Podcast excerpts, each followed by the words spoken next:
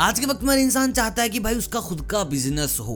Corona के बाद लोगों का दिमाग ठिकाने लग गया कि भाई ऐसे निकाले गए हैं भेड़ बकरियों के जैसे कंपनियों से और अभी तक उन लोगों की जॉब का कोई ख्याल ही नहीं है, कब लगेगी, कब नहीं लगेगी। तो हर कोई इसी लाइन में दौड़ रहा है कि अच्छा सा बिज़नेस हो, खुद का बिज़नेस हो ट्राई कर रहे हैं लोग।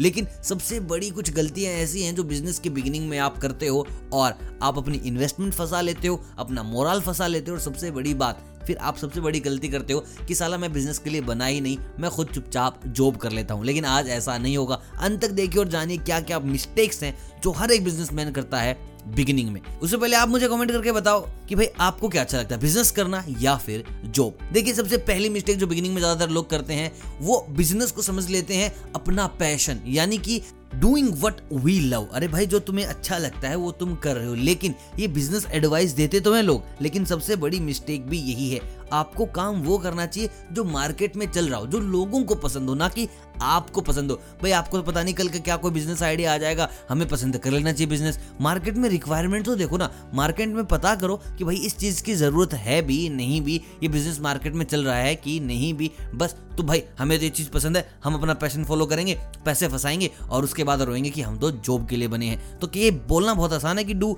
what you love but जब तुम बिज़नेस में आते हो तो तुम्हें इस लाइन की असलियत समझ आती है। अगली गलती जो बहुत ज़्यादा लोग करते हैं कि भाई जब बिज़नेस स्टार्ट करते हैं तो अपने दोस्तों को पकड़ लेते हैं, अपने रिश्तेदारी से लोगों से उठा लेते हैं। भाई बिज़नेस करने, आ, काम करेगा काम करेगा, तेरे भाई तेरे को ये बना देगा, वो बना देगा, तू मैनेजर तू सुपरवाइजर इस गलती से न जाने कितने ही ज़्यादा बिज़नेस डूब गए हैं। नया बिज़नेस है, तुम्हारे पास इन्वेस्टमेंट है, तुम चोड़ में हो, लेकिन तुम्हें अच्छे से काम नहीं आता है। उन लोगों को तुमने उठा उठा के हायर पोजीशन दे दी, ढंग से उनको भी काम नहीं आता है। तो भाई बेड़ा गर्क होना ही है।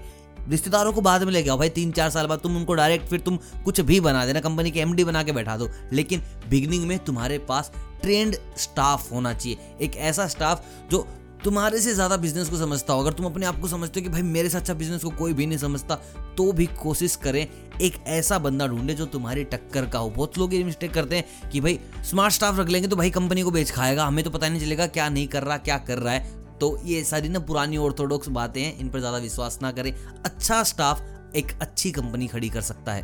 अगली मिस्टेक जो इस वक्त लोग करेंगे ऑनलाइन चीज़ों को नहीं लेके आएँगे। चाहे बिज़नेस कुछ भी हो, अगर तुमने अपनी चीज़ों को ऑनलाइन यानी कि इंटरनेट के थ्रू नहीं फैलाया, आपका बिज़नेस भाई ग्रोथ नहीं करेगा, चाहे किसी भी चीज़ का हो। कैसे भी कुछ कीजिए एक्स्ट्रा पे कीजिए लोगों को हायर कीजिए, लेकिन आपका बिज़नेस इंटरनेट पर ज़रूर होना चाहिए। लोगों की एक्सेस होनी चाहिए उनके पास। एक ई कॉमर्स वेबसाइट होनी चाहिए, एक डिजिटल मीडिया टीम होनी चाहिए, जो आपके बिज़नेस को घर घर तक लेकर जाएगी। लोगों को लगता है कि भाई तो एक्स्ट्रा का खर्चा है। फेसबुक क्या कर लेगा इंस्टाग्राम क्या कर लेगा यूट्यूब क्या कर लेगा? ये कल के लोंडे वीडियो में नाच रहे हैं, ये क्या कर लेंगे? आपको एक ब्रांड के बारे में बताता हूँ। उसकी कंप्लीट केस स्टडी में बस छोटी सी लाइन में खत्म कर दूँगा। मामा अर्थ इन्हीं कैमरे के आगे नाचने वालों के चक्कर में इतनी बड़ी कंपनी है, जिससे आज आई थिंक हर एक कॉस्मेटिक कंपनी डरती है कि भाई ये मार्केट खा जाएँगे।